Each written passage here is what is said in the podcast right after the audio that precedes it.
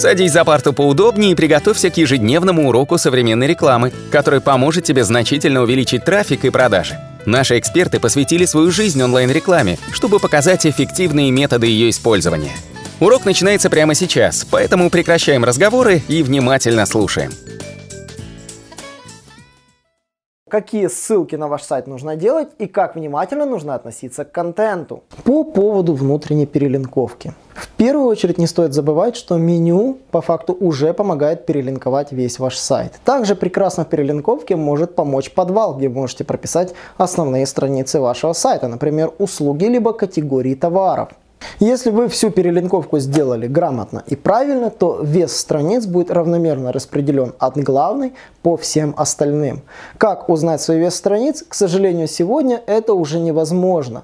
PageRank, тот самый, который придумал Ларри Пейдж, не путать, PageRank это не ранг страницы. Это ранг Ларри Пейджа, его создателя. PageRank сейчас просто посмотреть нельзя. Раньше он был доступен при просмотре через специальный Google, Chrome, Google Bar, который добавлялся в браузер. Не будем вдаваться в дебри и объясним, как работает PageRank у Google. Просто на пальцах, как для чайников.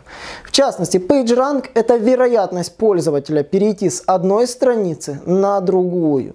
То есть это некая доля вероятности, с которой пользователь перейдет по вашей ссылке, которую вы создали. Представим себе, что пользователь с вероятностью 85% выбирает любую ссылку и с вероятностью 15% переходит по ней. Условно говоря, страница С имеет тоже высокий рейтинг, как и страница Б.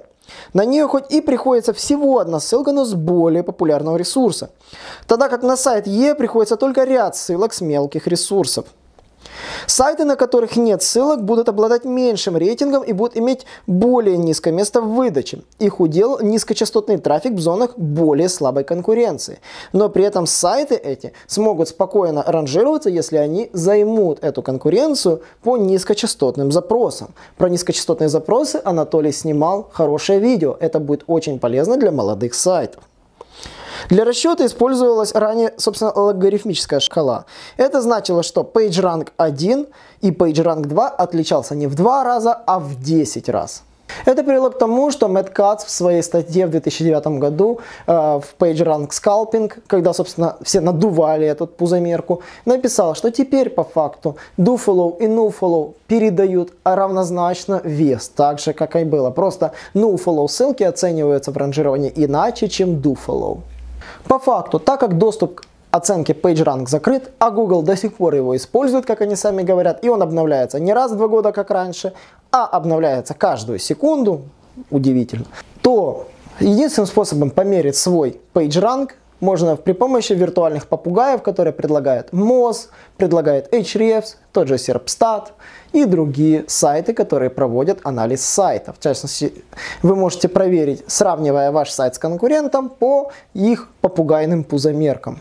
Поэтому, как мы знаем, внешние ссылки для нашего сайта это всегда хорошо. Но так ли это?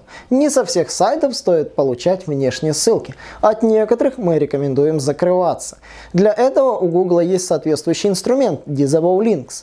Просканируйте ссылки, на которые ссылаются на вас, при помощи того же вебмастера Google соберите список некачественных линков с не, те, с не тех доменов, на которых вы точно хотите получать вес и закройте их. Так как же получать внешние ссылки на свой сайт? Самый простой способ, который до сих пор существует в англоязычном сегменте, это PBN. Что такое PBN? Это мертвые домены, которые владельцы бросили, не хотят проплачивать по тем или иным причинам, как бы услуги хостинга в США не 5 копеек. И их выкупают другие владельцы сайтов, поднимают эти сайты, делают редиректы на основной сайт или на отдельные его страницы. Эта тактика до сих пор пока еще работает. Почему говорю пока? Потому что Google, скорее всего, начнет отнимать эти виды, виды ссылок из общего ссылочного профиля и обнулять их вес. Второй тип продвижения, который до сих пор популярен, хоть и является достаточно дорогостоящим, это гостевой постинг. Когда тематическая статья пишет обзор, либо ваш, либо сама пишет обзор на ваш контент и делает ссылочку на вас в специальном разделе своего сайта. В чем плюс и минус этого вида продвижения? Плюсом является то, что на вас ссылается действительно тематический сайт.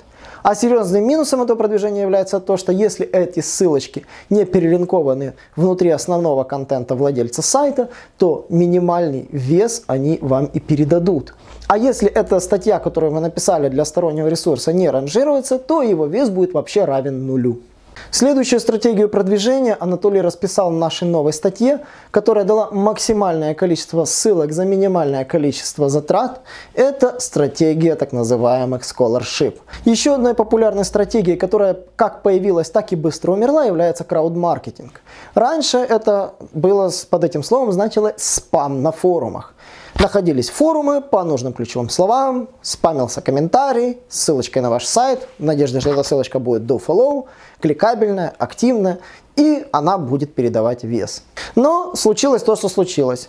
Многие не распознали систему ранжирования Гугла. Если этот форум не ранжируется по ключевым словам, то он не будет передавать вам вес. Поэтому спам на этих форумах рано или поздно стал бесполезным, а Google вообще отнесся к форумным ссылкам как к спамным, полностью понизив PageRank этих ресурсов. Но это не значит, что крауд-маркетинг умер окончательно.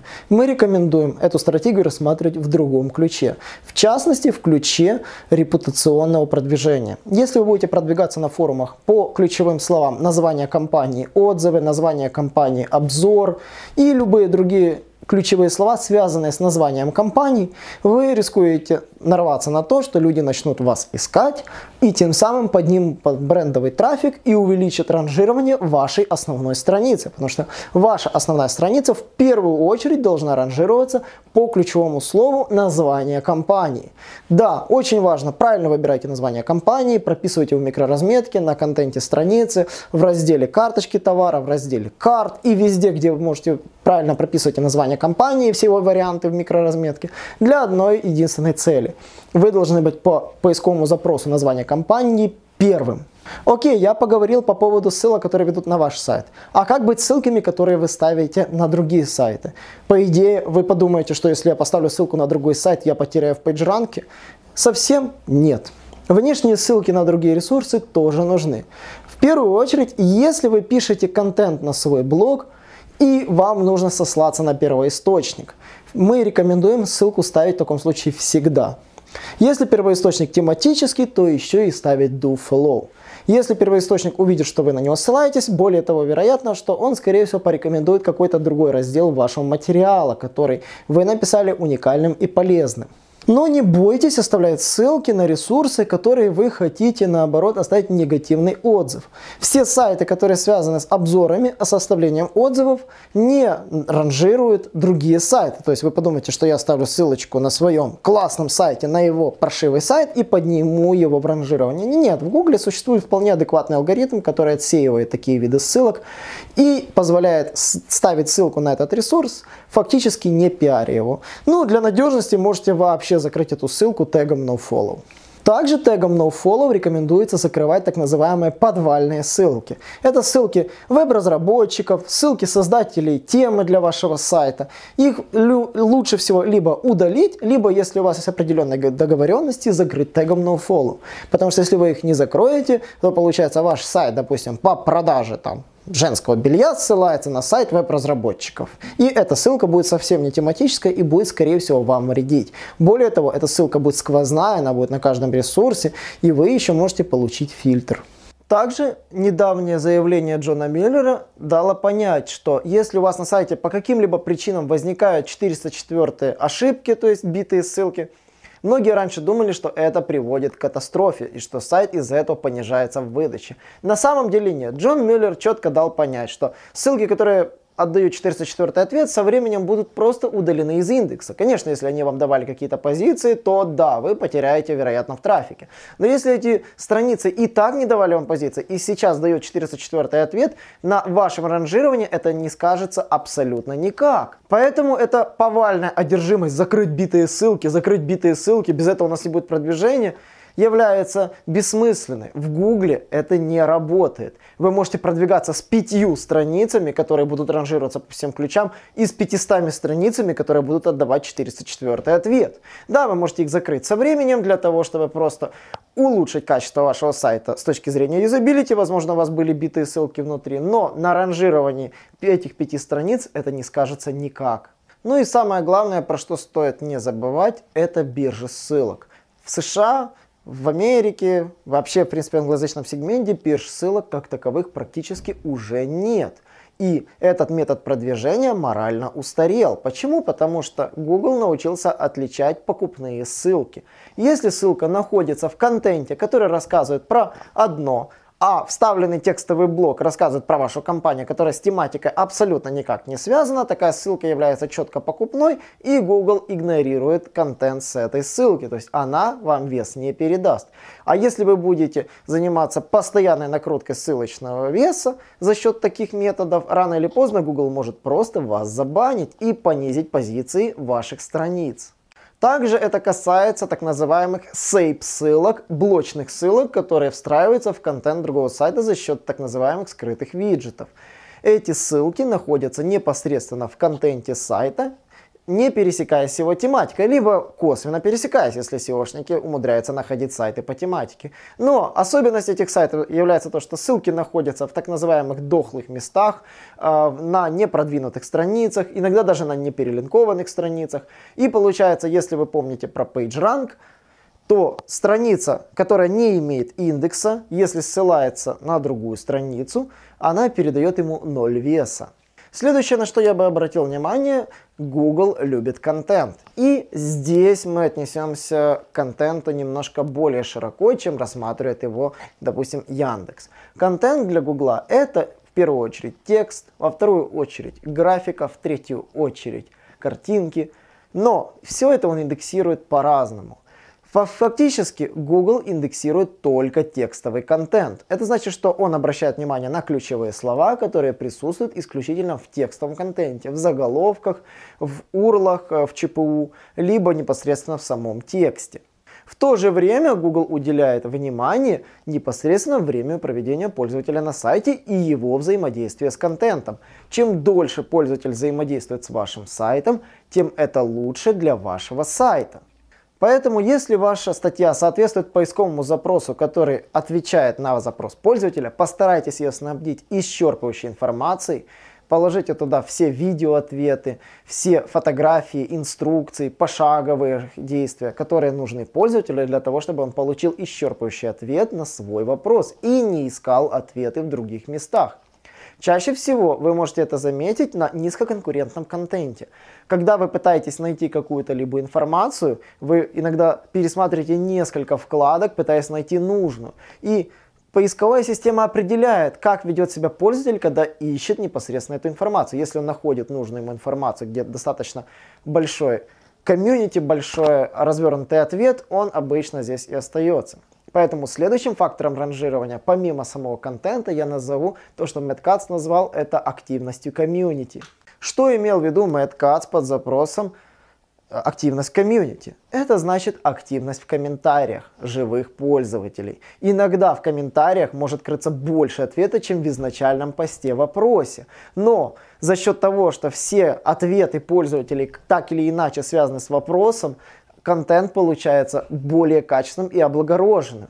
Часто топик стартер дополняет свой ответ за счет комментариев пользователя, тем самым усиливая качество ответа. В вашем случае, если вы ведете блог, установите виджет комментариев, собирайте комментарии пользователей, верифицируйте те комментарии, которые вам нужны. Не забывайте закрывать все ссылки тегом nofollow при помощи специальных плагинов. И после того, как вы верифицируете комментарии, старайтесь на них максимально ответить, тем самым расширив свой контент за счет ответов на вопросы пользователей. Но вы можете сказать, у меня молодой сайт, у меня нет трафика, как я наделаю себе комментариев, кто будет меня комментировать? есть несколько простых способов. Первый способ – это ваши друзья. Разошлите вашу статью всем вашим друзьям, коллегам, знакомым и попросите ее прокомментировать. Пускай они оставят свои вопросы и свои мнения. Это скажется положительно для Гугла.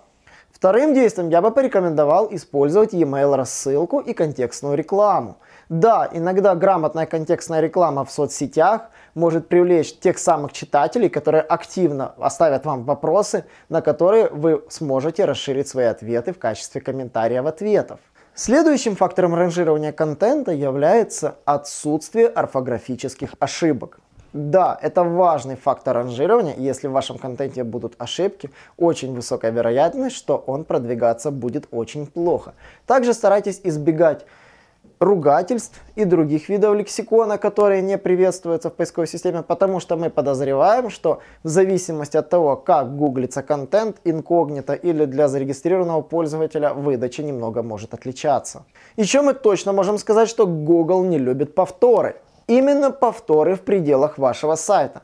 Если у вас огромное количество контента повторяется в пределах вашего сайта, очень высокая вероятность, что он ранжироваться будет из рук вон плохо. И поисковик часто будет ранжировать не те страницы, которые вы хотите. Поэтому старайтесь уникализировать контент на каждой странице, распределить контент так, чтобы повторы не дублировались. Если у вас не получается избавиться от повтора, скройте его через специальные вкладки. Например, интернет-магазины часто повторяющийся текст гарантии и доставки прячут в специальных вкладочках. При этом Google абсолютно все равно, если вы украдете контент с другого сайта.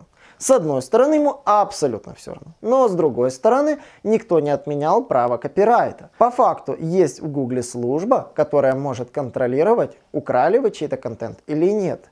Если владелец контента обратится в эту службу и пожалуется на вас как на вора контента, ваш сайт будет просто исключен из выдачи. А если вы, вероятно, украли контент, который еще и монетизируется, возможно, это электронные книги, фильмы, либо музыку, вы можете просто нарваться на иск, ну и, собственно, уже защищать придется свои интересы в суде. Также Google особо относится к фейковой информации. Этот год, 2018, прошел под массовой борьбой с фейками.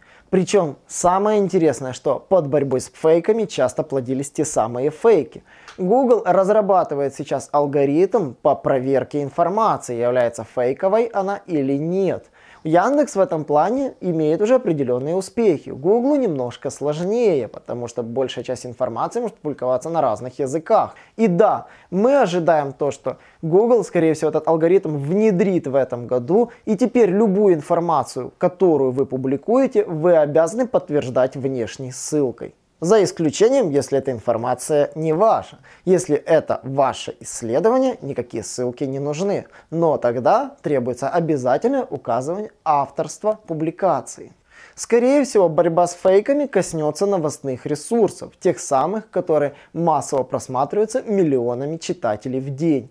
Скорее всего, обычные блоги это не коснется никак. Но мы знаем, что сейчас идет массовая чистка в соцсетях, идет массовая борьба с фейками исключительно в Facebook. А сейчас мы подведем большие итоги и скажем, какие приоритеты нужно соблюдать при создании сайта для того, чтобы продвинуть его успешно в Google. Если у вас нет сайта, создайте главную страницу, можете другие пока не создавать. Пропишите все данные относительно вашего сайта для того, чтобы его зарегистрировать в Google My Business и сделайте это. Учтите, регистрация может занять около месяца, поэтому регистрация в Google картах является максимально приоритетной задачей. Определите его региональность, определите, где находятся филиалы вашей организации, если это нужно, и сделайте это в первую очередь. Во-вторых, установите HTTPS. Выберите правильный сертификат в зависимости от того, какой у вас будет сайт. Интернет-магазин, блог или это будет мультидоменный сайт, выберите соответствующий сертификат, который позволит это сделать сразу. Очень важно, в Google HTTPS является важным фактором ранжирования. Проведите анализ конкурентов. Выберите оптимальные ссылочные места, где нужно разместиться и напишите этим площадкам, либо зарегистрируйтесь на, на этих площадках для того, чтобы разместить ссылку на вашу главную организацию. Да, Именно в первую очередь нужно начинать с линкбилдинга и распланировать работы по линкбилдингу на ближайшие 3-4 месяца. Затем соберите семантическое ядро, Продумайте структуру вашего сайта, пропишите ваши страницы и создайте их. Сделайте качественный дизайн, отдайте верстальщику и самое главное, пропишите грамотный тайтл согласно вашему семантическому ядру и содержанию страниц. Для того, чтобы прописать хорошие тайтлы, можете пользоваться нашим калькулятором качества title. Уделите внимание юзабилити и пропишите четкое задание для дизайнера и верстальщика для того, чтобы ваши страницы не уступали конкурентам. Очень сложно продвинуть сайт, который хуже, чем сайты в топе. Это всем известно. Следующее. Уделите внимание перелинковке и индексации. Проследите, чтобы все нужные страницы, которые вы выбрали для продвижения, индексировались и были в индексе. А также проверьте соответствие ключевым запросам и показу этих страниц. Иногда может оказаться, что страница показывается не по тем запросам, по которым вы хотите ее продвигать. Поэтому нужно будет переработать, возможно, контент, тайтлы и структуру страниц. Затем проведите технический аудит. После того, как вы пройдете технический аудит, дайте все задачи техническому специалисту, программисту для того, чтобы он их исправлял. Приоритетность, как показывает практика, это ошибочные редиректы, битые ссылки и другие задачи в том же приоритете, в котором я их расписал. Уделите внимание битым ссылкам, тем, которые ведут на ваши основные продающие страницы и подчините их. Если же у вас получилось огромное количество битых ссылок из-за взлома, либо из-за неработающего шаблона, если эти страницы не используются для продвижения, волноваться не стоит, но все же следует их закрыть. И самое главное, изучайте поисковый трафик изучайте ключевые слова, по которым вы показываетесь и по которым к вам заходят. Если вы видите, что вы показываетесь по большинству запросов на высоких позициях, но при этом кликабельность у вас низкая, переработайте тайтлы, сделайте их более привлекательными. Учтите, кликабельность является важным фактором ранжирования согласно исследованиям Брайана Дина. Именно CTR в поиске является ключевым фактором для продвижения ваших страниц. И не стоит забывать про внутренние ссылки. Все ссылки на вашем сайте желательно сопровождать анкорами, которые соответствуют тайтлам ваших страниц для удобства пользователей. Делайте грамотные ссылки для того, чтобы пользователь находил расширенную информацию по интересующему запросу на той странице, на которой он сейчас находится. Именно внутренние ссылки и их перелинковка позволит правильно распределить вес с главной страницы по всему вашему сайту. Наш урок закончился, а у тебя есть домашнее задание – применить полученные рекомендации для получения трафика и достижения успеха, о котором ты, несомненно, мечтал. Не забывай подписываться на наши аудиоподкасты и оценивать уроки. Также пиши комментарии и задавай множество вопросов, на которые ты обязательно получишь ответы. Увидимся в классе завтра с новыми современными рекомендациями.